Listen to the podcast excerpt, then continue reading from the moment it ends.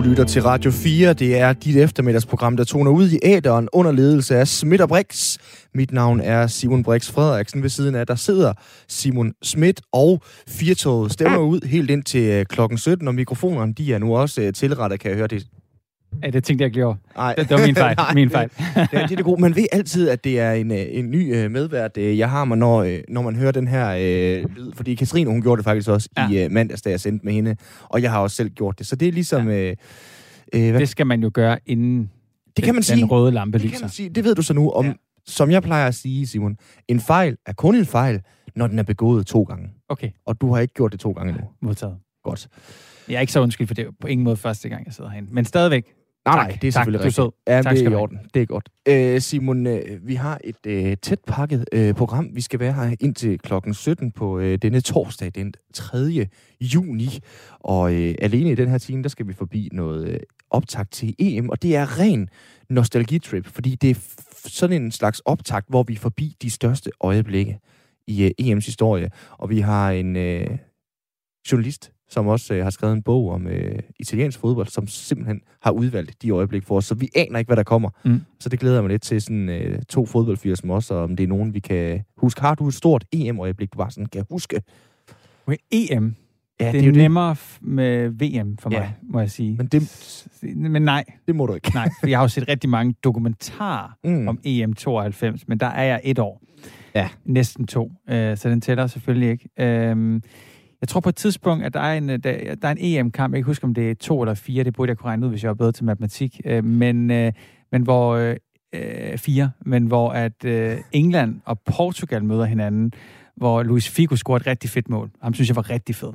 Øh, det var så øh, den tredje mulighed. Det var i to tusind. Den kamp kan jeg huske. Det, det er i to tusind, det kan ja, du huske. Okay. tre to vandt de øh, Portugal. Rigtig fed kamp. En sindssygt fed kamp. Den kan jeg huske, jeg så. Det var en af de der fodboldkamp, jeg bare så fra ende til anden. Ja. Paul Scholes, ja, han scorede et fantastisk ja. mål på indlæg fra øh, Beckham, og ja. så vidt jeg husker McManaman også, og Figo, ja. han scorer så det her ja. mål, hvor han klasker den op i krogen bag øh, David Seaman, og ja. det afgørende mål, tror jeg, er Nuno Gomes, ja, verdens smukkeste flodboldspiller, ja. scorer. Jamen, det var, ja, det er rigtigt, den kan jeg også huske. Ja. to tusind og fire til gengæld, også England-Portugal, har jeg et fedt minde fra. Det var den kamp, hvor øh, i Portugal, og Portugal, de vinder over England i en... Øh, straffesparkskonkurrence, hvor målmanden fra Portugal, han smider sine handsker. Han står simpelthen i øh, et bare hænder, hedder det vel. Mm. Mens øh, Eusebio for øh, Portugals største spiller nogensinde, han sidder oppe på tilskuerpladserne og jubler. Det synes jeg faktisk, det, det var bare sejt. Ja. Du har en god komment. Jamen, det er godt. det er godt. Den, den lever jeg. Det, øh, det er verdens bedste ting, så er jeg fri for research. Så skal vi snakke mere øh, kunstig intelligens. Det har vi været forbi nogle gange i løbet af de sidste øh, Yes. Nu er det noget med, uger. Hvordan man kan bruge kunstig intelligens i kreative arbejdsprocesser. Så det er jo lidt på en eller anden måde en, øh, en sammensmeltning mm. mellem øh, kunstig intelligens, machine learning, computeralgoritmer og kreativitet. Okay. Ja. Den hellige treenighed. Yes. Det prøver vi at gøre den til i dag. Så skal vi forbi måltid, fritid og fremtid. Okay. Det er et øh, ordspil, som vi uddyber en lille smule, når vi kommer længere ind i programmet. Ja, den, og så den lader slu- vi bare hænge. Ja, det gør vi nemlig. Ja. Og så slutter vi af med øh, et af de største film-franchises i hele verden. Jeg ved ikke, om du vil sige, hvad det er, men jeg har ikke set den eneste af dem. Jeg har set nogle af dem. Ja. Jeg startede med toeren af en eller anden mærkværdig oversat af dem, så har jeg til gengæld ikke set rigtig nogen af dem siden. Men man, lige pludselig er der... Man hører jo tit om toer og ligefrem treer, men ja. nu skal vi jo helt hen til en nier. Ja. Og der kommer også så en tier. Så er der penge i det. Ja, det er der nemlig. Og det er ikke Star Wars, eller James Bond, eller... Hvad Ringenes ved jeg? Herre. Ringenes Herre. Det er, det er så grotesk, at den her har så mange øh, hvad hedder det, afsnit. Alt det og meget mere, når vi forbi i den her øh, time alene af Firtog. Simon, øh, vi kan lige øh, tage fat på en føljeton, vi startede på øh, i går. Øh, håndbold, semifinal. Fik du set kampen? Uh, håndboldssemifinalen fik jeg ikke set, men jeg spiser aftensmad med mine forældre hjemme i Silkeborg. Mm. Og de skulle se den, og jeg, de ville også se den over landskampen, som selvfølgelig også. Mm. Fodboldlandskampen, som selvfølgelig var en venskabskamp også. Ja. Men jeg var nød, så jeg har ikke set den, nej. Uh, jeg tror, at Aalborg vandt, fordi du ser Du ligner en, der øh, er lidt hårdmodig. Det er, det er rigtig hårdmod står i forfald, så det kan være, at øh, det bliver helt katastrofalt. Ja, Aalborg, de vandt, og de vandt relativt klart efter, at Bjerringbro faktisk var klart bedst i øh, ja. første halvleg, eller B S H, som de hedder. Så trak øh, Aalborg fra lige så stille og roligt, især øh, de første ti minutter af anden halvleg. Så øh, det var fint, du ikke valgte at se den håndboldkamp. Den anden føljeton, vi lige kan følge op på, øh, det er øh, mit shitshow af en øh, krop, efter jeg har fået for meget sol. Jeg er i gang med at øh, skifte ham. Mest i nakken har jeg lagt mærke til. Også en lille smule i panden. Min næse, der øh, skaldede jeg i går, efter jeg simpelthen har fået så sindssygt meget sol i øh, weekenden. Og min læbe ligner stadigvæk et krater. Øh, og jeg er meget presset, hvis jeg begynder at grine, for jeg er simpelthen så bange for, at den sprækker mm. min læbe. Er du typen, når det bliver godt vejr, så skal du bare blive rød, så er det overstået, og så skal du ikke tænke over det? Jamen, jeg havde ikke satset på, at jeg skulle være så rød og skalle så meget, så forholdsvis hurtigt. Altså, det gør usigeligt. Så det, der er sket, ja. det er, at solen er kommet bag på dig. Ja.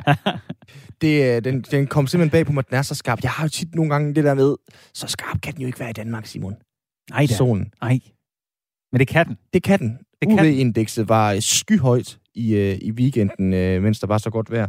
Og det betød altså, at jeg øh, blev skaldet godt og grundigt i øh, nakken, og øh, ja, min læbe, den er, øh, den er øm, for at sige det mildt. Yes. Af øh, herpes og så videre. Simon, øh, skal vi lige runde, inden vi ruller programmet rigtig i gang? Dagen i dag. Ja, det kan vi godt. Dagens øh, store dag. Ja. Det er World Bicycle Day. Altså, altså... cykeldag. Jeg tænker, vi enten har for mange eller for få dage, alt afhængig af, hvad ja. man synes om de her. Altså, men okay, ja, det er World Bicycle Day. Fedt. Og øh, jeg har ikke cyklet i dag. Hvis vi skal være sådan i uh, terminologien øh, på øh, engelsk, ja. så øh, er bicycle jo også øh, saksespark. Uh.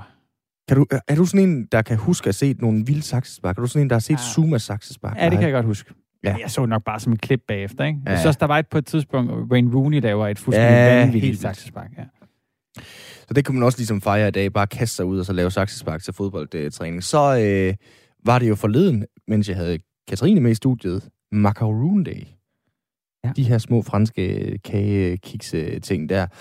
I dag der er det så den opgraderede version. Det er simpelthen Chocolate Macaroon Day, så det er øh, med dine kloge ord i går, Simon, virkelig en dag for alt. Altså, det, det er helt grotesk, hvis man også bare lige kan give chokoladen en dag. Det, jeg, jeg kom til at tænke, hvad, hvad gør man så? Lego-dag. Så har man en for hver farve klods. Det må være helt, øh, helt grotesk. Mm. Har du set Groundhog Day? Ja, selvfølgelig. Ja. Det Bill Murray, legende. Lige præcis. Sammenleve, han gennemlever samme dag igen og igen. Altså, det er ikke Groundhog Day i dag. Nej. Men i dag er det så gentagelsesdag. Så, okay. øh, så, lidt, så lidt alligevel. Ja, nemlig. Mm. Folk verden over, der elsker at gentage ting ofte. For eksempel at få deres øh, favorit pizza. Både til frokost og til aftensmad kan man gøre, eller bare gentage alt, hvad folk de siger igen og igen og igen og igen. Den der rigtig, rigtig irriterende leg, der som børn nogle gange gør. Hvis nogle gange, når vi gennemgår det her, så er det en lille smule som om, at vi har det for godt. Mm. Altså sådan, det går for godt i verden, på nogle punkter i hvert fald. Jeg ved godt, der er også mange steder, hvor det ikke går godt, men altså, at der er overskud til at have så mange dage ja. hver dag. Jamen, også, hvad skal der til? Altså, det er, hvad kvalificerer til at få sin egen dag? Meget lidt. Ja, det, det synes jeg, det er et, et bevis på ufatteligt lidt. Dem, der har fundet på, at der skal være en chocolate macaroon day, altså har de bare kigget ned der, okay, vi skal ligesom have et eller andet. Hvad, hvad så i morgen? Er det citron? Jeg har bare spist den og tænkt, ved mm. du hvad? Jeg tænker, at øh, der må være en dag fri. Og så har der ikke været en dag fri, men så har det bare måtte være... Ja. Øh... Mm. Yeah. Så, ja, så... Øh... Hvad var jeg ved at sige? Ja, det ved jeg faktisk ikke. Du tabte... Ja. Nej, men det var, jeg tabte bare tråden. Det er også fordi, at sandheden er jo også lige nu, at der er en kilde, der ikke er klar. Så vi skal jo også have tiden til at gå. Ja, det er simpelthen det, der sker. Og det er det gode ved at lave øh, live øh, radio øh, til dig, det er, øh, at øh, nogle gange, så øh, lykkes teknikken et, og så er det ligesom vores... Men her er det mere en, der ikke lige kunne, kunne tage telefonen. Ja. Det sker jo nogle gange. Og det er helt fair. Der er alle mulige ting, der vælter kaffe i et hvert regneark, så derfor så er det øh, vores forbandede pligt at øh, padle videre. Ja. Vi og, kan ikke bare gå. Nej, det, nej, det kan vi faktisk ikke. Det er ikke leave office early day. Det ja. var øh, i går. Så vi kunne... Ja, men vi skal jo tale om E M lige om lidt. Glæder mm. du dig til E M, Simon? Jeg glæder mig helt sindssygt til E M. Ja, det, det gør sådan, jeg virkelig også. Jeg elsker sådan nogle af de her sportssommer der, hvor der bare er kampe hele tiden. Også fordi jeg synes, de danske eksperter, fodboldeksperter, er rigtig gode til ligesom at fortælle os, at Danmark har en chance for at vinde. Hvilket jeg ikke helt køber. Nej, det har de ikke. Det har de ikke. Men, men vi har lov til at tro på det. Du må have hørt nogen være lidt jubeloptimister i forhold til, at vi nok skal vinde. Ja, og så samtidig så spillede vi en kamp i går, og det er jo virkelig sådan et, øh, hvad hedder det, et øh, synspunkt, som jeg har øh, taget til mig. Det er, at vi er virkelig kritiske over for, hvor ringe vi var i går, selvom vi spillede et-et mod tyskerne. Ja. det, altså, så det er virkelig udtryk for, hvor langt vi er kommet. Jo, jo, jo. Det var jo, en two, jeg, two screener simpelthen. Ja, det gjorde jeg lidt. Jeg havde okay. den lidt på mobilen, og så hørte jeg lidt bagefter, blandt andet Thomas Graversen, som jo er min favorit-ekspert lige pt, ja. Fordi han er modbydelig ærlig. Ja. Altså, han var helt vildt utilfreds med Martin. Brutalt lige frem. Ja, helt vildt. Han var så utilfreds med Martin Brathwaite. Jeg synes virkelig, han var dårlig. Altså, det er sådan ekstremt dårligt. At du kan ikke spare dig i en A-landskamp. Jeg har aldrig set noget lignende. Flemming Poulsen, du har selvfølgelig kommet forrest på den bold der, og Martin Brathwaite, han løb lunder rundt. Vi kan ikke bruge det til noget. Jeg synes, det var helt suverænt. Øh, men ja, vi spillede et-et mod, øh, mod tyskerne. I øvrigt i en øh, super fed tredje trøje. Det er jo sådan et øh, markedsføringsstunt, man har fundet på hos D B U. Det er, at man skal have ikke en, ikke to, men tre trøjer. Mm. Øh, vi har skal, en... skal have noget at bruge vores penge på. Lige præcis. Vi har en øh, ja, rød trøje med hvide ærmer. Så har vi en helt hvid trøje til at spille udekampen i. Og hvad for en farve skal vi så spille vores øh, kampe i, når vi hverken kan bruge rød eller hvid? Rød med rød på? Ja, lige præcis. Det er så genialt. Altså, hvorfor, hvorfor det? Det er en fed trøje. Altså, super fed trøje. Ja. Minder lidt om øh, V M seksogfirs-trøjen. Bare sådan i helt rødtonet. Har du det der sådan med, at du godt kan tænke dig, altså, nu er vi jo voksne, ja. Og tjener penge. øh, da jeg var lille, så skulle man tække sin mor og far, om man ikke godt måtte få en landsholdstrøje, når der var slutrunder. Er du sådan en, der, altså, der køber en landsholdstrøje? Nu var der en slutrunde. Nej. Og så skal du have navn bagpå. Nej, siger du. Jeg har lyst til det, men det tror jeg, du ved, det er ja. Barndom, Simon, men jeg kommer ikke til at gøre det. Nej, nej, nej, nej. Jeg tror jeg ikke, hvornår jeg... Hvornår har du sidst købt en fodboldtrøje?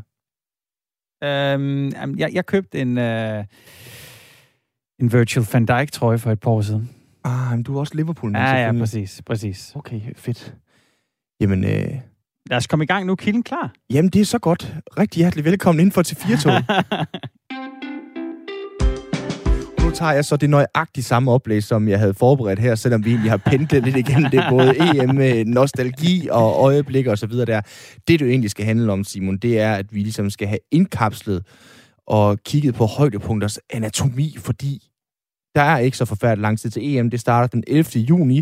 De fleste danskere, de har sat kryds den tolvte juni, hvor Danmark spiller sin første kamp. I går, der spillede de så deres første træningskamp frem mod E M. Og som vi har været inde på, der er forskellige højdepunkter. Vores forældre har nok et eller andet Lars Elstrup-mål på Malmø Stadion, eller et Elkær-mål mod øh, Belgien. Christian Nørgaard Larsen, velkommen til. Ja, mange tak skal du have. Hvad er dit eget øh, højdepunkt? Jamen, øh, ja, det skal nok være mange øh, højdepunkter. Hvis, hvis jeg skal, selv skal sige et, så det, som jeg, øh, altså, som har mejslet mest ind i min bevidsthed, så er det nok øh, et højdepunkt fra nitten otteogfirs, hvor vi har en spiller, der hedder Marco van Basten, som øh, har kaldt sådan en skrøbelig krydsning mellem en balletdanser og Conan the Barbarian. Han er både sådan meget, meget elegant og meget kraftfuld og enormt målfarlig. Og han, øh, han spiller i nitten otteogfirs i, mod Sovjetunionen, øh, inden det går i opløsning øh, nogle år senere. Og han, øh, han har en afslutning sådan helt yderst på, hvad kan man sige, en, en straffesparksfeltet, helt yderst til højre. Og alle vi regner med, at han vil tage bolden ned, få den under kontrol og måske slå en svær aflevering. Men i stedet for, så, så afslutter han prompte, altså med en helflugter, som... Jeg tror simpelthen, den overrasker alt og alle øh, på det her stadion i, i München, mener jeg, der. Og så går den over i, ja, den går simpelthen over i, i den modsatte del af, af målet. Det er sådan fuldstændig chokerende mål. Der er ingen, der regner med det.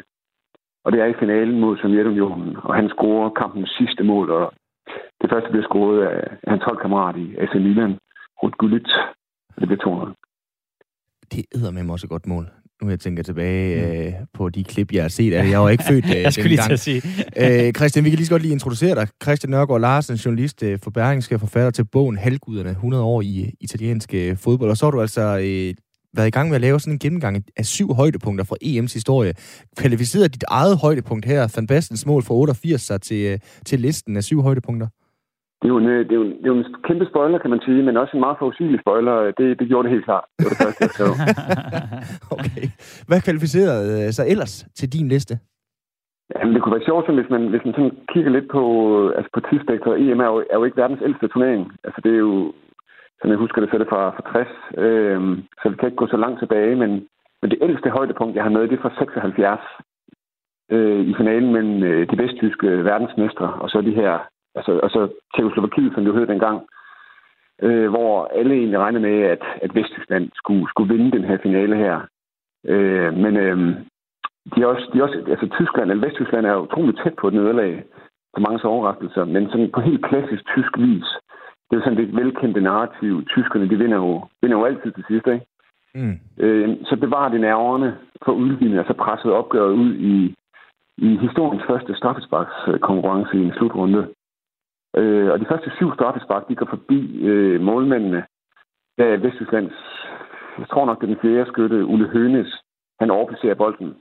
Og så er det så selvfølgelig, at opmærksomheden den samler sig om øh, Tjekkoslovakiets øh, skytte, som er sådan en, en, en lille fyr ved navn Antonin Panenka. Og så tror jeg allerede godt, at I ved, hvad jeg vil, vil tale om. En, øh, en lille fyr med sådan en æblekinder og en skovsnegl, altså en rigtig halvfjerdser skovsnegl over munden. Øh, han, er, altså, han, han løber så altså, med, med tilløb mod bolden på elleve meter pletten. Alle regner med, at han vil hamre til den, men i stedet for, så har han sådan et lille silkepyt spark, som bliver sendt i en bue fuldstændig midt i målet, mens Sepp Maier, den her vanvittigt dygtige vesttyske målmand, han dykker til, til venstre siden. Og det er sådan, man kan sige, det er et straffespark. Kan det virkelig være ikonisk? Det, det kan det godt i eftertiden, fordi at det er blevet forsøgt kopieret af hundrede tusind øh, eller hundrede eller tusindvis af spillere gennem, øh, gennem årtierne. Øh, så det, det Det, det har jeg også taget med, og det, det er det første, øh, som hvis man bevarer kronologien, altså det første i kronologien her. Det er en fantastisk historie også. Altså, fordi et eller andet sted, jeg har en bog derhjemme øh, af Stan Smith, hvor øh, titlen er Some People Think I'm a Shoe. Altså, det er vel lidt det samme med Panenka. Altså, der er vel ret mange, øh, i hvert fald i, i min generation omkring de tredive, som egentlig ikke ved, at han var en spiller, øh, andet end at han ligesom har lagt navn til det her straffespark. Fuldstændigt. Øh, fuldstændigt. Altså, jeg tror, at man, når, man, når, når fodboldsnakken for alvor går, øh, og, og der bliver talt om en Panenka, jeg tror ikke, man kan sige meget mere om, om Antonin Panenka i dag, end det der straffespark der. Altså, han spillede i hjemlandet på det her tidspunkt, øh, og var en profil der, men på de, sådan, de internationale arenaer var han, altså, jeg tror ikke, der var særlig mange i halvfjerdsernes Danmark, hvor amatørfodbolden i øvrigt øh, rådet, øh, der talte om en Antonin Panenka. Altså, hvor hipstagt de har øh, de øh, ting, der har kvalificeret sig til din liste været, øh, Christian? Altså sådan noget Karl Poborskis mål ved E M i seksoghalvfems, hvor han øh, lopper den, eller, eller hvor, hvor store og definerende er de ting, der er med på din liste? Ej, jeg må, jeg må faktisk sige, at de er ikke så hipstagtige. Øh, det, det, det er de ikke. De er, altså, de er desværre, kan man så sige, hvis man søger noget hipstagtigt, så er det sådan lidt mainstream. Mm. Øh, det er nogen, altså jeg havde sådan en liste på, jeg tror, der var seksten kandidater til at starte med. Så kom den ned på elleve, og så altså, der var også nogle meget, meget ikoniske øjeblik, der ligesom måtte blive siget fra til allersidst, inden jeg sådan endte på det her syv. Øhm, det var det, jeg havde plads til i min artikel, jo. Altså, jeg kunne ikke gøre det meget længere. Øhm, så der er mange gode øjeblikke, der, der ikke er med. Eksempelvis sådan et, og det må også måske også se lidt med danske øjne, sådan et Preben Elkjær, der hammer bolden over i fireogfirs med hul i røven. Altså, mm. måske det bedste danske landshold, der, der har været nogensinde i den her fireogfirs. Det var det faktisk i virkeligheden den turnering, vi skulle have vundet jo. Men ryger så ud i straffesparkskonkurrencen der i semifinalen mod Spanien. Og hvad der ellers, så er der også sådan noget som... Øh, øh, så er der selvfølgelig også Spaniens tiki-taka-guldalder mm. i, i otte tolv, vinder vores V M i ti. Øh, men, men jeg har simpelthen svært ved at finde sådan et øjeblik, sådan et fortættet øjeblik for de her gyldne år, som skiller sig ud og når op i den der sådan helt eksklusive top top syv. Mm. Øhm, selvom det er jo fyldt med magiske øjeblikke, altså alle mulige sådan subtile afleveringer mellem Xavi og Iniesta, Fernando Torres, der bliver matchvinder mm. i, i, i, i otte der. Men Christian, hvad, hvad skal der, det er svært øh, at destillere, men hvad skal der sådan til for at skabe et højdepunkt til den her øh, top syv, altså sådan højdepunktets anatomi? Er, er det både noget ja. storhed og fald, eller hvad har du haft fat i?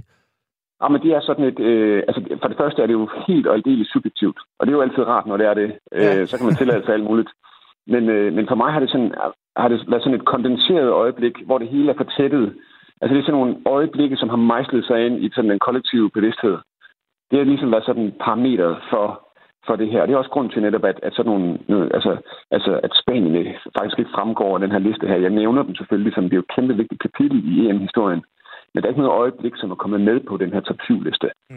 Og det er det simpelthen fordi, at det, der ikke er et fortættet øjeblik, der kvalificerer sig. Eksempelvis ligesom Panenka eller Van Bestens hildflugter der i otteogfirs.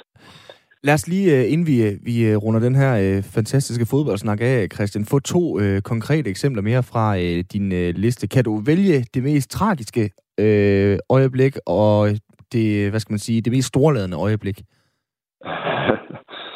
Ja, altså, altså, altså ja, men det er jo meget subjektivt, som jeg sagde. Mm. Øhm, altså, hvis det skal være for mig er Van Basten det største øjeblik, mm. så det, det er det mest uventede, og det mest sådan, altså ud af det blå-agtige. Altså for mig, men, men hvis man tager det smukkeste, hvis jeg må få lov til at, at tage det øjeblik, så er det, så er det, så er det i to tusind, øh, hvor Zinedine Zidane, han ligesom manifesterer, hvad en enkelt, hvad en, hvad en enkelt spiller kan gøre i en, i en, i en, i en fodboldkamp. Altså hvordan han øh, fra moment til moment sådan strikker det franske spil sammen med nål og silketråd. Øh, med maskerede hæleafleveringer, driblinger, der flænser den portugisiske defensiv, et-to-spil. Kontrol og nedtagninger med brystkassen, små afleveringer i sådan nogle rum, der ikke eksisterer. Altså små aktioner, der får portugiserne til at sætte sig på, på røven. Øhm, det er sådan moment for moment, altså aktion for aktion, sådan skønhed i sin absolut reneste form. Mm. Øh, og det, det, det står for mig som måske det smukkeste øjeblik i, i det er jo sådan virkelig en kamp, altså sådan nogle øje, små øjeblikke som perler på en snor. Det er sådan det smukkeste, jeg, jeg, jeg har set, i hvert fald i en mm. E M-kamp. Fair. Jeg kan... Han var eddermame god. Det glemmer folk nogle gange, nu hvor de tænker på ham som træner, tror jeg. Er du sindssyg, mand? Lige omkring de år der, der var han, øh, ja, der var han virkelig top med poppen. Hvad med et øjeblik mere sådan rigtig tragisk måske? Nu nævnte du selv øh, Preben Elkjær straffespark op i himlen i, øh, i Frankrig, som ikke kvalificerede sig til listen. Men er der den samme, hvad skal man sige, tragiske, der, der klemte sig ind på listen? Ja, altså... Jeg havde også lidt, der var også en, der var også en dansk spiller i fireogfirs, der får en, der bliver, der får en skalle, altså mm. inden øh, Zidane, han gjorde det i V M-finalen i to tusind og seks. Der er, nogle, der er en del grimme øjeblikke også. Jeg synes ikke alligevel, at det er sådan nogen, der kan komme med på en top syv-liste. Hvis man sådan alligevel skal tage et stort øjeblik, som mange måske ikke er så vilde med, så er det jo Grækenlands triumf i to tusind og fire der, mm. øhm, hvor, de jo, hvor Otto Rehhagel, sådan fuldstændig disciplineret grækeren, kommer i finalen mod værtsnationen Frankrig, undskyld, Portugal. Altså, altså det står jo næsten skrevet i stjernerne, at det Portugal, der skal vinde øh, den her finale her, også med en ung Cristiano Ronaldo på, på holdkortet. Alt er jo dækket op, er jo dækket op til en portugisisk sejr her. Men øh, Grækenland, de er sådan, altså det, det er sådan et fuldstændig absurd hold. Øh, Rehhagel, han har fået øh, stillet sammen her, og, øh, og det hviler jo på sådan noget forsvar, fysik, dødebolde og kontraspil. Altså sådan virkelig sådan nogle gyder, som man måske har lidt svært ved at elske. Og så selvfølgelig holdånden. Altså sådan en fuldstændig ukulig tro på, at de kan gå hele vejen. De vinder et nul i kvartfinalen, de vinder et nul i semifinalen, og de vinder et nul i, øh, i finalen. Et, et hovedstødsmål af, af Karisteas, som, som også havde scoret, altså, som havde scoret mange mål på hovedet, inden han også scorede øh, stanget den i mål her i finalen her. Det er, det er nok for mange sådan lidt et... Der skete nogle, nogle, nogle overraskelser på det tidspunkt i, i fodbolden. Der var også et, der var også den her finale, hvis jeg kan huske det, mellem Porto og Monaco. Mm. Der var nogle, over, var nogle overraskelser her i midtnullerne her. Men den græske triumf, der er den, altså, hvis man sådan kigger ud over de græske grænser, så er det nok ikke særlig mange, der sådan husker den periode som noget smukt og noget stort. Men alligevel er det jo stort. At det er jo fortællingen om, at Holland og et fuldstændig fast koncept er nok nogle gange til at vinde det helt store. Christian Nørgaard Larsen, tusind tak, fordi du øh, tog os med den her tur ned ad Memory Lane. Velbekomme, en fornøjelse. Altså journalist på Berlingske og forfatter til bogen Halvguderne, hundrede år i italiensk fodbold. Og så kom vi lidt i øh, fodboldstemning, og hvis Grækenland kan, så kan vi fandme os. Og vi iler videre, Brix. Øhm, man kan sige, vi to, ikke? Vi skal jo forsøge i det her arbejde, vi har, vi skal jo forsøge at være lidt kreative nogle gange, ikke? Mm. Tror du, at kunstig intelligens vil kunne hjælpe vores daglige gang i vores kreative arbejdsprocesser? Ja, jeg har egentlig lyst til at sige nej, fordi jeg tænker lige præcis, kunstig intelligens er sådan noget, hvor du kan sætte det hele i struktur, skema og så videre der. Det hele er jo regnet ud på forhånd mm. og sat i skema af, i sådan et et- og nul-talssystem, vel? En ny bog, det undersøger netop det, vi taler lidt ind i nu, og her er lidt øh, tekst om bogen. Computerens utrættelige regnekraft og fremskridtene inden for kunstig intelligens har gjort algoritmer allesteds nærværende i vores liv og arbejde. Men kan algoritmer også hjælpe os i kreative arbejdsprocesser? Ja, det skal vi tale om nu. Velkommen til dig, Mads Korsgaard, der er psykolog med speciale i mekanismerne bag kreativitet og innovation. Tak skal du have. Og også velkommen til dig, Anders Refsgaard, der er digital kunstner. Velkommen. Jo tak, Andreas hedder jeg. Undskyld, Andreas, det står også i, men det var mig lige. Undskyld, Andreas Refsgaard. Det var jeg jo. Og I er forfattere til bogen Skabt af en kunstig intelligens. Hvis vi starter med, ja. med lige at stille spørgsmål til dig, Mads Korsgaard. Øh, kunstig intelligens, computeralgoritmer, machine learning, det lyder umiddelbart ikke for mig og heller ikke min medvært Brix som noget, man forbinder med kreativitet. Men kan kunstig intelligens hjælpe os i kreative arbejdsprocesser? Ja, det mener vi jo bestemt, at øh, de kan. Det er derfor, vi har skrevet den her bog. Og der kan man sige, at algoritme øh, er jo et regelsæt eller en opskrift, der definerer en procedure til at løse et problem. En algoritme behøver ikke have noget med en computer at gøre, en opskrift i en kogebog. Og en guide til at samle et IKEA-møbel kan jo også tænkes som en algoritme. Og det er faktisk interessant, når man ser lidt ud over computerens historie, at vi mennesker måske har brugt algoritmer kreativt faktisk i årtusinder. Et eksempel kunne være den islamiske mosaikkunst, som sjældent er figurativt, men som er de her geometriske mønstre, der øh, er roteret og sat sammen på kryds og tværs, som man netop mener har, øh, har været skabt ved hjælp af algoritmer. Og faktisk så bruger vi mennesker jo også regler, når vi improviserer kreativt til dagligt, nemlig når vi skaber nye sætninger og improviserer gennem vores daglige sprog. Så det er jo også defineret nogle opskrifter for, hvordan man strukturerer en sætning, hvordan man sætter verbet osv. Hvis vi ikke havde nogle regler til at øh, ligge under vores daglige sproglige kreativitet, så ville det være svært for os at kommunikere med hinanden, fordi mulighedsrummet ville være alt for stort. Man kan også se på evolutionen i naturen, som man kunne definere som den mest basale kreative proces, vi kender til med sikkerhed. Den kører jo også ved hjælp af en form for algoritme eller opskrift, som hedder variation, selektion, populært sagt. Og det er ikke, fordi vores kreativitet nødvendigvis kun er hundrede procent algoritmisk, men måske hænger vores menneskelige kreativitet faktisk tit sammen med en form for opskrifter eller regler som en del af vores eget kreative arbejde. Okay, og, og så dig, Andreas Refsgaard.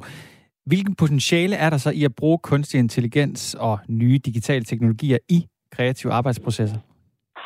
Jamen, der er rigtig mange, altså, men en af dem kan være, at man lynhurtigt kan se en hel masse muligheder, og så måske bruge dem som inspiration. Altså, lad os sige, at jeg måske var designer, og jeg arbejdede for Nike, det her sportsfirma, og jeg skulle sætte til at lave et nyt design til en ny smart løbesko. Så det, man kan med kunstig intelligens, der kunne man for eksempel træne et såkaldt G A N-netværk på en hel masse billeder af alle de sko, som Nike tidligere har lavet. Og så kunne man få G A N-netværket til at spytte uendelig mange nye skodesigns ud, som på en eller anden måde ligger i stil med alle dem, den er trænet på, alle dem, man har givet eksempler på, men også indeholder helt nye, unikke designs. Og blandt alle de her designs vil der sikkert være nogle ret sådan spændende idéer, som en designer ikke var kommet op på, eller i hvert fald øh, skulle bruge rigtig meget tid på at og ligesom øh, finde på. Øh. Og det er jo ikke fordi, at man så nødvendigvis skal bruge det, som algoritmen øh, spytter ud som det færdige resultat, men den kan ligesom åbne en hel masse muligheder op for os, og så kan vi selv finde ud af, hvor vi tager det videre derfra. Og, og Mads Korsgaard, hvilke brancher tænker I kunne udnytte øh, kunstig intelligens i deres arbejde? Er der nogen, det måske også er bedre for end andre? Ja, det kan man sige. Altså, jeg t- Man kan sige, at kunstig intelligens er jo ikke en beskyttet titel, så i realiteten dækker det her begreb over en række forskellige computerteknologier, som vil have forskellige funktionaliteter i forhold til forskellige brancher. Man kan sige, at vi mennesker er nok stadigvæk bedre til at være sådan radikalt nyskabende, fordi kunstig intelligens typisk er låst til det datasæt, som algoritmerne bliver trænet på. Så det vil være mere, man kan sige, at det er lettere at lære en computer at spille skak, end at få en computer til at opfinde spillet skak. Så det vil være mere oplagt inden for brancher, hvor man måske arbejder lidt skabelonagtigt i forvejen. Det kunne være, hvis du laver musik for eksempel til et supermarked, frem for hvis du laver meget eksperimenterende kunstnerisk avantgarde-musik, så vil kunstig intelligens nok kunne hjælpe mere i retning til at et færdigt produkt, kan man sige, i den skabelonagtige udgave. Men når det er sagt, så har vi jo det her udtryk, vi bruger i bogen med, at vi kan bruge kunstig intelligens til, modsat når vi bruger Googles søgealgoritme til at finde noget, så vil vi måske kreativt bruge kunstig intelligens til at hjælpe os med at finde på noget. Og det tror jeg vil være relevant i mere eller mindre alle kreative brancher efterhånden, som teknologien udvikler sig. Og Andreas Refsgaard, du er jo som jeg sagde i starten af programmet, digital kunstner. Det må man sige, at det indebærer at være kreativ, og du har også brugt kunstig intelligens i dit, øh, i dit virke. Hvordan er det her spændingsfelt mellem kreativitet og kunstig intelligens interessant for dig? Øhm, jamen altså, det er mere eller mindre det felt, som jeg har beskæftiget mig med, øh, siden jeg blev færdig med at studere. Så det har, jeg har ligesom arbejdet med det her øh, siden to tusind og seksten. Øh, og selvom jeg har gået på I T-universitetet, så er jeg ikke en specielt dygtig programmør. Øh, så da jeg første gang stiftede bekendtskab med maskinlæring, altså den her idé om, at man kunne træne en computer ved at give den eksempler, frem for sådan struktureret linje for linje og kode den, øh, så blev jeg fuldstændig grebet. Øh, og man kan sige sådan helt personligt, så er jeg sådan en, der jeg opfatter mig selv som meget kreativ, men jeg har nogle gange manglet sådan lidt øh, ja, skillsene til at føre det ud i livet. Jeg kan ikke rigtig finde ud af at male. Jeg er en halvdårlig guitarist, og selvom jeg gerne vil, så har jeg ikke rigtig tålmodigheden eller evnerne til at blive en god skønlitterær forfatter. Øh, men alle de ting, som jeg ligesom ikke selv har kunne forløse, forsøger jeg på en eller anden måde at få computeren til at hjælpe mig til, øh, ved at give den nogle eksempler på, hvordan den skal opføre sig. Øh, men samtidig så kan man også sige, at det her felt, altså mellem kreativitet og kunstig intelligens, det er også et felt, der er forbundet med en enorm stor hype, øh, som nogle gange kammer en lille smule over. Så mange af mine værker handler på en eller anden måde i virkeligheden om både fascinationen af kunstig intelligens og alt det, det kan, og det potentiale, som jeg mener, det har, samtidig med, at jeg stiller skarpt på nogle af alle de ting, som kunstig intelligens ikke helt kan endnu, eller hvordan det måske nogle gange går galt. Øh, fordi det er også i fejlene, at det nye og det spændende og det overraskende nogle gange sker. Og Mads Korsgaard, samme spørgsmål til dig. Hvordan er spændingsfeltet mellem kreativitet og kunstig intelligens interessant for dig, og du er jo psykolog? Ja, jamen altså, jeg synes det er interessant i sig selv at udforske, hvilket kreativ, øh, kreativ potentiale den her teknologi kan have øh, efterhånden, som den udvikler sig. Så synes jeg også, det er interessant, at vi kan lære noget om os selv som mennesker, øh, når vi ligesom spejler os i den kunstige intelligens og spejler os i algoritmerne, og netop, som Andreas nævner, ser, jamen, hvad er det, algoritmerne er dårlige til i forhold til os mennesker, fordi det siger faktisk meget om, hvad vi så som mennesker er gode til. Og så synes jeg også til allersidst, at øh, kunstig intelligens er ret interessant i det, man kunne kalde et idéhistorisk perspektiv, fordi det er sådan en lille smule punk. Altså, vi har jo tit en kulturelt rodfæstet opfattelse af, at en opfindelse starter som en idé i en menneskelig opfinders bevidsthed, og så går man ud og omformer den her idé til et produkt. Og hvis jeg sidder og maler et billede med en pensel, så er det meget tydeligt, at det er min idé, der bliver overført til det her værk. Og der kan kunstig intelligens godt skure en lille smule, fordi hvis der nu er tusind mennesker, der koder en kunstig intelligens sammen open source, og en eller anden fyr går hen og trykker på en knap, og den her algoritme så genererer et nyt design eller et nyt øh, billede. Jamen, hvor kom ideen til det her specifikke computergenererede billede fra? Hvem var det, der havde ideen til det her værk? Og det er ikke fordi øh, idéer ikke eksisterer længere, men det kan godt sådan mudre, hvem var det egentlig, der opfandt det her værk? Og det synes jeg er idéhistorisk interessant, efterhånden som den her teknologi rent faktisk bliver integreret i vores samfund. Og det er jo ikke jeres skyld, men øh, vi, vi mistede lidt tid i starten, så jeg har lige to spørgsmål, som I gerne må svare kort på, men øh, jeg vil meget gerne svare på dem, inden jeg siger farvel, og du kan lige svare på det første, Andreas Refsgaard. Øh, du nævnte nemlig selv lige før. Hvad er det så for nogle mangler, der er i forhold til øh, kreativitet og kunstig intelligens, som det er lige nu? Jamen altså, man kan sige, at, at modsat øh, mennesket, som, som mangler øh, computeren sådan generelt intention, altså den vil som sådan ikke noget, og så mangler den også empati, altså evnen til at sætte sig i, i andre steder, som mennesker er helt vildt gode til, og så er de her algoritmer meget sådan øh, snævre typisk, så de er rigtig gode til én ting, men de kan ikke bruges til noget andet, og de forstår ikke noget ud over deres egen kontekst. Så en billedgenkendelsesalgoritme forstår kun billeder øh, og misforstår derfor ligesom sådan den samfundsmæssige konnotation af billedet, typisk. Og så det aller sidste spørgsmål til dig, Mads Korsgaard. Er der noget, hvor vi skal være varsomme eller bekymrede, når vi begynder at integrere kunstig intelligens i kreative arbejdsprocesser? Ja, yeah, så man skal jo altid være kritisk over for konsekvenserne af ny teknologi. Man kan sige, at vi har den afgrænsning i vores spor, at vi ikke fokuserer så meget på de etiske aspekter, som tit følger den offentlige debat, men mere potentialet.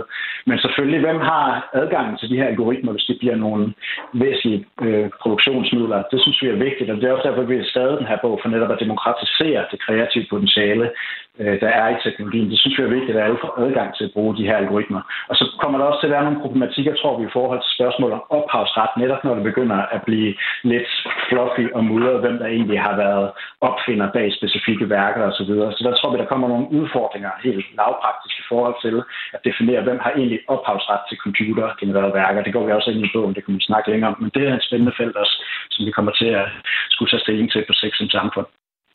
Og de to mænd, vi lige har talt med, de har aktuelt med bogen Skabt af en kunstig intelligens. Tusind tak, fordi I var med. Mads Korsgaard og Andreas Refsgaard. Selv tak. Ja, selv tak. Hvordan fik du dit øh, første fritidsjob? Øh, jeg blev tvunget nærmest. Øh, min bedste kammerat havde fået et øh, feriejob på et lager, hvor vi skulle øh, feje lidt øh, igennem øh, hans fars gode kammerater. Så øh, blev jeg ligesom skubbet med. Hvor gammel så... er du der? Det er sgu godt spørgsmål. fjorten, tror jeg. Okay. Hvad med dig? Jamen, jeg var faktisk yngre. Det var min, også min bedste kammerat, der bliver spurgt, øh, om han vil spille fodbold en dag om ugen. Vi går i folkeskolen her en dag om ugen med øh, nogle børnehavebørn, fordi der ikke var nogen mandlige pædagogmedhjælpere. Så der ah. var nogle drenge, der rigtig gerne ville spille fodbold, så vi var der, jeg tror det var om tirsdagen, og så spillede vi fodbold med, med dem. Lækkert job. Det var, det var meget mit. Jeg kom meget tidligt ind ja, på arbejdsmarkedet okay. der. Okay, du var otte, eller hvad? Jeg har måske været elleve eller tolv, eller sådan noget. Sejt. Ja. Det er så også kun en gang om ugen. Ja, ja, ja. Men så det var, var gode penge prof- dengang. Gode du, penge dengang. Du var nærmest professionel. Ja, ja, præcis. Men det er jo ikke alle sammen, der kan være så heldige at kende nogen, der får folk ind på arbejdsmarkedet. Jeg vil måske ikke helt sige, at jeg kom ind på arbejdsmarkedet på den måde, men, øh, men øh, det er en af grundene til, at, øh, at Red Barnet i samarbejde med Aarhus og Odense Kommune og Maja Madhus har gang i projektet Måltid, Fritid og Fremtid. Øh, fremtid, undskyld. Øh, I dag er der øh, diplomoverrækkelse til syv unge mennesker, der har gennemført de her otte ugers forløb, hvor de både har været i køkkentræning, jobtræning og holdt en øh, restaurantaften. Og ideen er ligesom, at man skal kunne hjælpes ind på arbejdsmarkedet. Og velkommen til dig, Martha Alman, der er nationalchef i Red Barnet. Velkommen til programmet. Mange tak skal du have. Hvorfor er det her projekt vigtigt?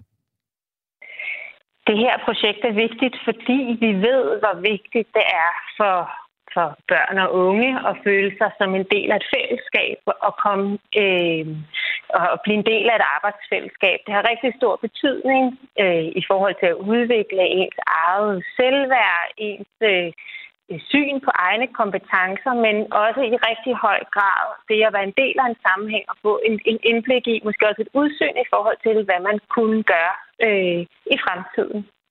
Og det er bare ikke alle unge, der har den samme adgang. Nu nævnte I selv i jeres intro her, og at, øh, at det var alle sammen eksempler på nogen, der havde fået adgang til fritidsjob gennem venner eller gennem netværk. Det er ikke alle, der har, alle unge, der har den mulighed, og derfor er et projekt som det her utrolig vigtigt til at lave den brobygning ud i de arbejdsfællesskaber. Men hvorfor er det vigtigt, at, at vejen ind ligesom til det første fritidsjob, hvorfor er det vigtigt, at det er her, vi sætter ind? Fordi det er i, i de ungdomsår, man former rigtig meget om, omkring sin identitet, og egentlig også sådan arbejdsidentitet, og gør sig tanker om, hvor det er, man gerne vil hen. Og på, et, et, på arbejdsmarkedet, ved vi alle sammen, så, så får man også et indblik i, hvad vil det sige at indgå på en arbejdsplads? Hvordan er man sammen med andre mennesker? Hvilke normer gælder det? Øh, hvad kræves der af mig? Der er nogen, der forventer noget af mig. Jeg skal, der, der er nogen, der, der regner med mig og tror på, at jeg kan. Og alle de ting sammen, som jo både bliver skabt af det fællesskab og de opgaver, man løser, ens kolleger, ens chef osv., det er jo noget, der er med til også at give en en forståelse af, at man kan noget, man kan bidrage med noget, og man er vigtig ind i en, i en fællesskab og vigtig ind i de relationer, man, man indgår i. Og hvad er det så helt konkret ved de her ting, de unge har lavet i løbet af de her otte uger, som der virker? Jeg tror, det er en kombination af det hele. Altså, helt konkret så foregår forløbet sådan, at, at øh, vi matcher øh, den unge sammen med en mentor, en frivillig mentor for Red Barnet.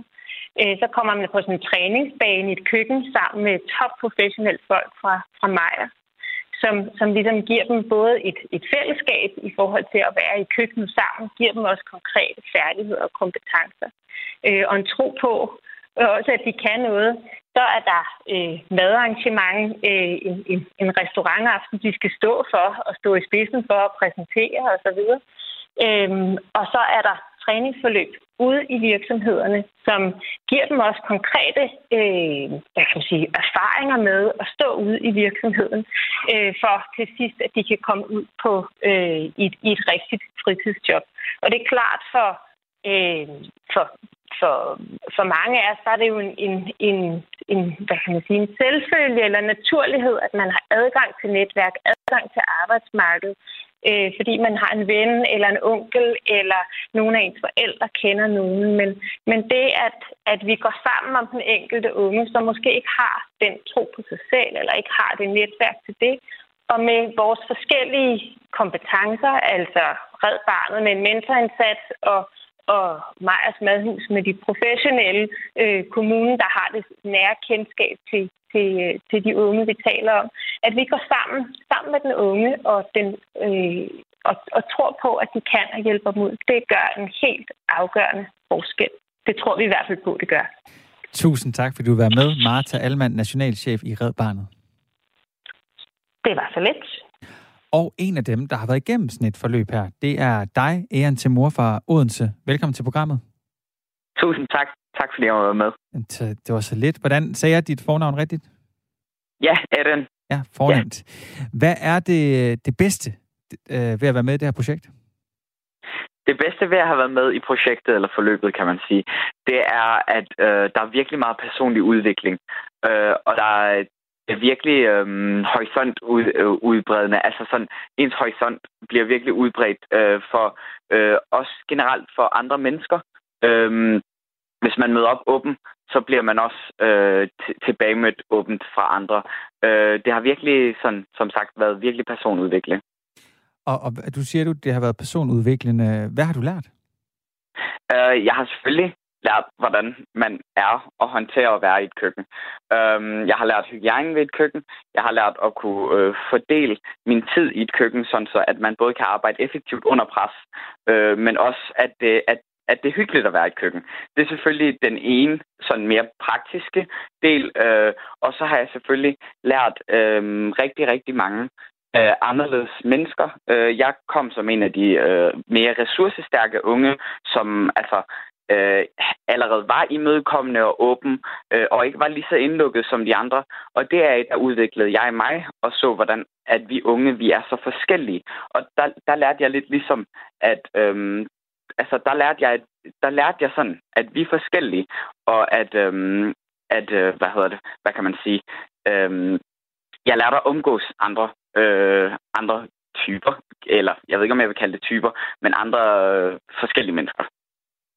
Eller nu sidder jeg øh, her i øh, det her radiostudie som øh, snart øh, tredive-årig, og jeg tænker, det var fandme sent, jeg, blev højs- jeg, jeg fik udvidet min horisont. Du går i tiende klasse og siger, at det her, det har udviklet dig og udvidet din, øh, din horisont. Når du sådan kigger rundt på dine øh, jævnaldrende, hvordan kan du så mærke, at din horisont ligesom har, har rykket sig på det her projekt?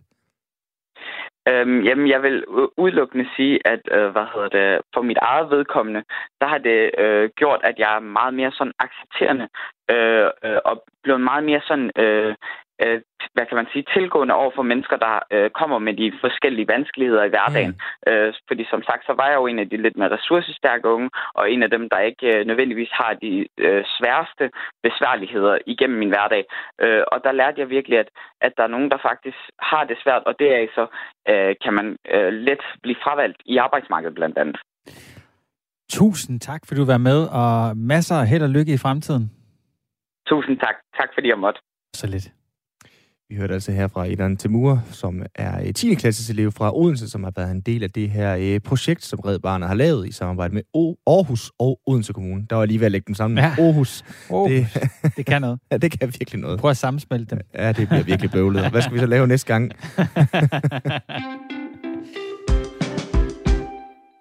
All right, Dom. What's next? No matter how fast you are. To you. No one outruns their past. I am more easy, you trying your best to become me. And mine just caught up to me. Been a long time, Dom. Der er altså pumpet op på Steve i den her trailer. Simon, uh, Harry Potter, James Bond, Marvel, superhelt. Jeg kan ikke rigtig komme på uh, andre sådan store filmserier, som kan bære mere end uh, max en trilogi. Mm. Og så har jeg selvfølgelig glemt den vigtigste, nemlig den, vi skal tale om nu, nemlig Fast and Furious. Det er ligesom filmseriernes Humlebi, har jeg tænkt. Ja. Netop nu, der går Fast and Furious sin sejrsgang over hele verden. Øh, over en kvart milliard dollars har den allerede omsat for i Asien, hvor den niende film har haft premiere, og om et par uger, så får vi fornøjelsen her i øh, Danmark. Der var også ret mange sårfilm. Ja, det var der, men de, ja, det er rigtigt. Der har også ret, været ret mange af de der Halloween-film og sådan ting. Ja, men de, de lever ligesom deres eget liv. Og meget kan man sige, Vin Diesel, vi hørte her, han er jo ikke ligefrem med James Bond, hvor den hulen kan en film, der startede som en lang biljagt og biludstilling, nu været ind som en af verdens største film-franchises. Til at øh, forstå det, der har vi ringet til dig, Johan Albrechtsen. Velkommen til. Tusind tak. Film. Dejligt at være med. Ja, og dejligt, vi øh, må have dig med, fordi jeg, jeg kan jo godt sidde og tænke lidt, at øh, hvorfor at folk bliver ved med at æde havregryn, selvom de kan blive fodret med guldkorn alle mulige andre steder end øh, Fast and Furious. Kan du ikke svare på det?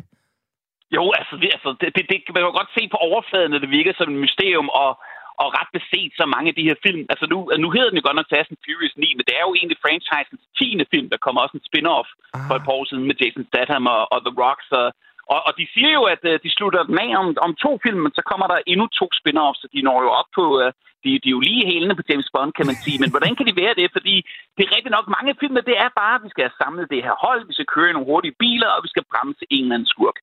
Øh, men jeg er selv kæmpe stor fan af den her franchise, og for mig, der er det helt store trækplaster.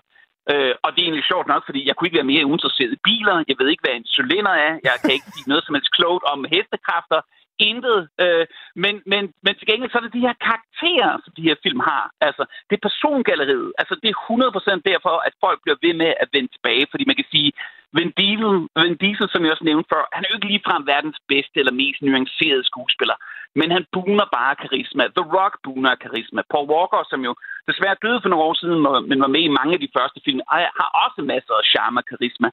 Og de har bare en virkelig god kemi sammen, og det der også er i forhold til så mange overfladiske actionfilm eller store actionbaskere, så, så lidt ligesom Marvel-filmene, som jeg også nævnte tidligere, så, så alle de her film, det giver lige præcis tid og plads nok, hvor de lige trækker i håndbremsen, sådan en lille ordspil der, ja. Og lige giver os tid til lige at lige, lige komme tæt nok på de her karakterer, hvor de bare lige uh, til, til vi kan komme ind under huden på dem. Så altså, det er jo ikke Dostojevski, det er jo ikke uh, kæmpe uh, kammerspil af Ingmar Bergman, det her, men, men der er lige præcis nok kød på karaktererne og kød på dramaet til, at man faktisk øh, hæpper på de her helte, og, øh, og el- lidt også elsker de her skurke, man ikke kan undgå øh, at falde for os. Så persongalleriet er helt sikkert det store trækplaster. Og så netop også det her med, at det er jo ret vildt, at det her persongalleri jo netop fortsætter gennem praktisk talt alle de her film, som gør, at man bliver ved med at drage tilbage til den. Vi taler med Johan Albrechtsen, filmjournalist og redaktør på Movie punktum d k, om øh, franchiset Fast and Furious, der er nået til, ja, øh, som du siger, Johan, den tiende film, men den niende yeah. i Fast and Furious-serien. Øh, du har lige genset sekseren og syveren, har du fortalt mig. Helt ærligt, yeah. kan du selv holde styr på dem og skille dem fra hinanden, alle de film? Ja, det, det synes jeg godt, jeg kan. Altså, også, øh, altså, men det er sjovt, fordi at, altså, øh, det er jo også lidt noget rod fortællingsmæssigt, kan man sige, fordi træeren foregår jo efter, øh, øh, efter sekseren og starter lidt sådan midt under syveren. Og det er jo også en lidt en snørklet øh, historie i sig selv. Men det er simpelthen, fordi der er jo en karakter, der dør i træeren, som de så fandt ud af, ej, han var jo han var skidegod, ham der. Han hedder Haren. Han er virkelig badass, en øh, øh, japansk øh, øh, bildriver der. Så, så vi er nødt til at have alle de efterfølgende film, foregår før den. Det er ret sjovt, fordi film nummer tre er fra to tusind og syv, tror jeg. Og de har, p- de har sådan sindssygt gammeldags smartphones, men den foregår jo så alligevel i to tusind og femten, ikke? Altså, så det, det, det er sådan lidt fjollet. Men, men jo, jeg, jeg synes netop, at, at der er lige præcis nok forskellige de forskellige film, og der er jo også, der er også mange forskellige filmmager, der også har været inde over. Øhm, men igen, fordi opskriften bare er så succesfuld, jamen så, så kan jeg jo lidt undgå at sige, uh, altså, if it ain't broke, don't, don't fix it. Men, uh, men jamen, jeg vil trods alt også sige, at altså, så stor fan, som man nu engang er, så jeg er også lidt bange for, om, om den er ved at løbe lidt tør for benzin. Ah, igen, den forstod det, jeg det, også, det, den der. Det, ah, men, ja, men det er jo fantastisk. Det, det er jo det, der er så fedt ved Fast and Furious. Det er jo også det, altså, som mig som anmelder. Man kan jo lave så mange overspil med de tredive speederne i bund, de er overgearet og så videre, så videre. Altså, selv, selv, selv nogle af filmene har jo puns i deres titler, ikke? Altså, for eksempel den ottende hedder jo på engelsk The Fate of the Furious, ikke? Og det er jo film nummer otte. Ah. Altså, så det, altså, I, I saw what you did there. Men, um, men, men for, jo, er, er en af årsagerne til populariteten, og den her sådan, smukke sammenhæng, siger du, er, at øh, du også sammenligner det lidt med, med det der Marvels superhelteunivers. Er det fordi, at de ikke tager sig selv så seriøst og rent faktisk tør at lave de her ja, lidt borglamme inter-jokes og så videre? Eller, eller hvad er det? Jamen helt sikkert netop de to ting. Altså for det første netop, altså det er en virkelig, virkelig svær balancegang, som de her film, de går eller kører, men netop det der med, at du netop altså ikke tager dig selv for højtidigt og, og et glimt i øjet, og du omfavner, hvor gakket du er. Og nu kan man sige, at den nye film her, der kommer de ud i det ydre rum. Vi har haft biler, der kører om kap med en ubåd, ikke? Altså, vi er, altså det, det er jo helt vanvittigt, nogle af de ting, der har været i de film. Men den omfavner det, men samtidig har lige præcis nok alvor i dramaet og i samspil mellem karaktererne til, at det ikke bliver... Altså, fordi hvis det blev en joke på sig selv, så, så, så, vil, der, så vil det bare blive kedeligt lynhurtigt. Fordi så vil der ikke rigtig være noget... Som, altså, så vil det bare blive en farce. Så vil der ikke rigtig være nogen af de her karakterer, man sådan kunne forholde sig til. Og det er en virkelig, virkelig svær balancegang. De fleste af sådan nogle store actionfilm, de kommer enten over i at tage sig selv alt for alvorligt, eller så bliver det bare så gakket og latterligt, at man lynhurtigt bliver træt af det. Og så netop, som du siger, det der Marvel-agtige, det er jo det, er jo det der er så vildt med, at mange af de her karakterer, der bliver introduceret undervejs, kommer tilbage, og de sådan vikler tilbage til gamle fortællinger, gamle skurke osv. Og i virkeligheden gjorde det før, at det blev populært i Marvel-filmen. Altså, det er i slut nullerne og start tierne, så på mange måder har været en skabelon der. Men det, det er jo også, det er også noget af det, der er så sjovt ved den her franchise. Ikke? Altså, det er jo helt vildt besynderligt, at den overhovedet eksisterer. Fordi den burde jo have været død med film nummer tre. Fordi det, der jo sker allerede med film nummer to, det er, at der er kun en af skuespillerne, der går med videre. Det er Paul Walker, som vi nævnte før. Alle de andre, de gad ikke mere. De ville ud og lave større ting. Og så film nummer tre, der gad Paul Walker ikke engang at være med. Så nu er det et helt nyt hold af skuespillere. Og så sker det jo så det, at Vin Diesel, Paul Walker og Michelle Rodriguez, deres karriere, de går sgu lidt i stå. Og så er det sådan lidt, ej, gider I godt lige være med i firen? I har alligevel ikke rigtig noget bedre at lave. Den bliver et hit, og så okay, så bygger vi videre på det. Så trækker vi alle de gamle ind igen. Så franchisen har nyt godt af, at, at, at de, de her skuespillere ikke har haft så god karriere ved siden af det. Men noget tyder på, at de rigtig gerne vil give den her serie en uh, hemmelig elixir, der giver den evigt liv. Fordi der er jo tale åbenbart om en decideret crossover med Jurassic World-serien. Yeah. Hvordan det, Johan? Jamen, det, altså, det er jo helt vanvittigt. Og, altså, det, er jo, det er jo lidt startet som en joke, men samtidig så instruktøren Justin Lin, det er ham, der laver nieren nu, og det er også det er jo ham, der har lavet de fleste af filmene. Altså, det er ham, der, der har lavet treeren, og så samlede dem alle sammen igen i fireren og lavede de efterfølgende par stykker, før han så øh, tog overlov for franchisen. Men han har selv leget lidt med tanken og sagt, øh, og han var sådan lidt kryptisk om det, han sagde, mere kan jeg ikke sige om sagen, øh, efter der var nogen, der foreslog det her med Jurassic World, fordi det er jo de to største franchises, som filmselskabet Universal ejer. Og altså personligt, altså Michelle Rodriguez var også ude at sige, at det kunne da være fedt, hun måtte også være helt tændt på ideen, havde måske også hørt lidt snak om det i, øh, i filmselskabets korridorer. Og øh, altså det, det ville jo være det fede, det tætteste det ville komme på en Dino Riders film. Det var sådan en tegnefilmserie, jeg elskede, da jeg var lille. Ikke? Det er sådan dinosaurer, der blev brugt som, øh, som køretøjer, ikke? Altså The Rock, der slås mod en Velociraptor i, i et bur, og Vin Diesel, der prøver at køre fra en stiktosset til Ceratops i brunst, ikke? Altså, det, det, det gad jeg virkelig, virkelig godt at se, The Fast and Furious World. Altså, jeg tror ikke helt på det, men, men øhm, altså, altså, det ville være et garanteret mega-hit, og man kan jo kun sidde der og tænke på, hvad for nogle andre mundre mashups kunne, kunne de jo så også lave med den her franchise. Der er jo øh, vær, altså, mulighederne er jo nærmest uendelige. Ej, det kunne være helt genialt. Øh, Johan, du får lige det sværeste spørgsmål at slutte af med, fordi vi kun har halvanden minut til, at du kan svare på det. Vi, oh, nej. vi, er, jo da, vi er jo danske journalister, så den danske vinkel, Johan. Vi har en øh, dansker med i øh, Fast and Furious ni. Hvem er det, og øh, hvad kan han? Ja, han hedder Tue Ersted Rasmussen. Altså, jeg kender ham ikke så vanvittigt godt. Jeg har kun set ham i nogle glimt fra øh, sygeplejeskolen, og, øh, hvor han har været altså rigtig gode idéer, jeg har set, og jeg skal være helt ærlig at sige, at da han blev hyret, der kom det sådan lidt som en overraskelse for mig. Det, det blev annonceret sidste efterår, tror jeg det var. Øhm, fordi jeg kender ham ikke helt vildt godt, og jeg ved ikke lige, hvordan han sådan har, har, er blevet connected til den her franchise, men man kan sige, Justin Lin, der laver den nye, det var også ham, der lavede sekseren, hvor Kim Kold og Thure Lindhardt var med. Øh, og Kim Kold var også med i en Star Trek-film, som Justin Lin lavede. Så jeg ved ikke bare, om Justin Lin har et eller andet for Danmark og danskere. Kim Kold taler endda også dansk i Fast and Furious seks. Det er jo en helt anden snak. Det giver jo ingen mening. øh, at, at, at han er med i det her internationale hold af spioner, og han taler dansk til dem, som om, at de har lært dansk bare for at kunne forstå Kim Kold. Det virker lidt som overdrev. Men altså, han, han skulle angiveligt spille øh, ham, der sådan er chefen for, for den skurk, der blev spillet af John Cena, som jo spiller Vin Diesels halvbror. Det blev sådan totalt sæbeopera-agtigt. Så øh, han skulle efter, altså Sina have en ret stor birolle, så jeg er meget spændt på, øh, på at se det, men jeg ved ikke så meget om hverken om Tue eller, eller om hans rolle endnu, så det, det er jo bare endnu en god grund til at glæde sig. Og der går jo også lige øh, lidt tid før den får premiere her i Danmark. I øjeblikket, der øh, får den anmeldelser verden over, ligesom den har øh, haft premiere i øh, Asien især, hvor den allerede har indtjent en kvart milliard dollars. Det er helt øh, sindssygt. Der er altså stadig liv i den her serie i øh, tiende version. Johan, tusind tak, fordi du var med her. Jamen, tusind tak for at invitere mig med. Altid en fornøjelse. I lige måde. Altså, Johan Albrechtsen, øh, redaktør på Movie punktum d k og altså filmjournalist. Hvor mange af dem har du set, Simon?